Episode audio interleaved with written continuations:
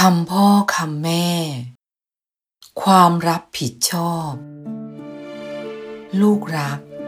เมื่อลูกทำงานของตัวเองหรือได้รับมอบหมายให้ทำงานอะไร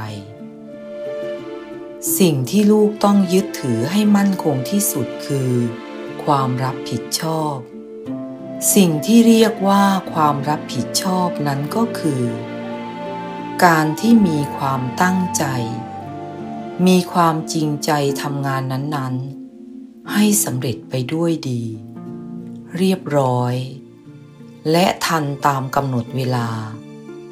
ไม่ต้องให้ใครมาคอยจ้ำจี้จ้ำชัยบ่อยๆ ไม่ต้องให้ใครมากระตุ้นเตือนให้ทำแต่เตือนตัวเองอยู่เสมอว่า นี่เป็นงานที่ตนต้องท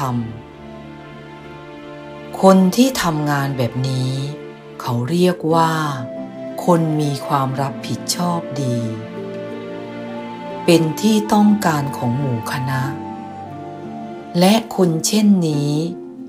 จะเจริญก้าวหน้าได้เร็วกว่าคนที่ขาดความรับผิดชอบ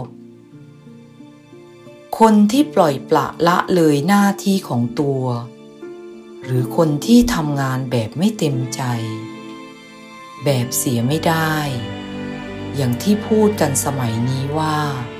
แบบเช้าชามเย็นชาม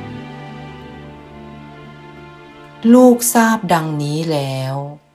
จึงควรฝึกให้เป็นคนมีความรับผิดชอบ วิธีฝึกก็ไม่ยากนักเริ่มต้นด้วยการเตือนตัวเองให้ได้ก่อน เตือนตัวเองว่า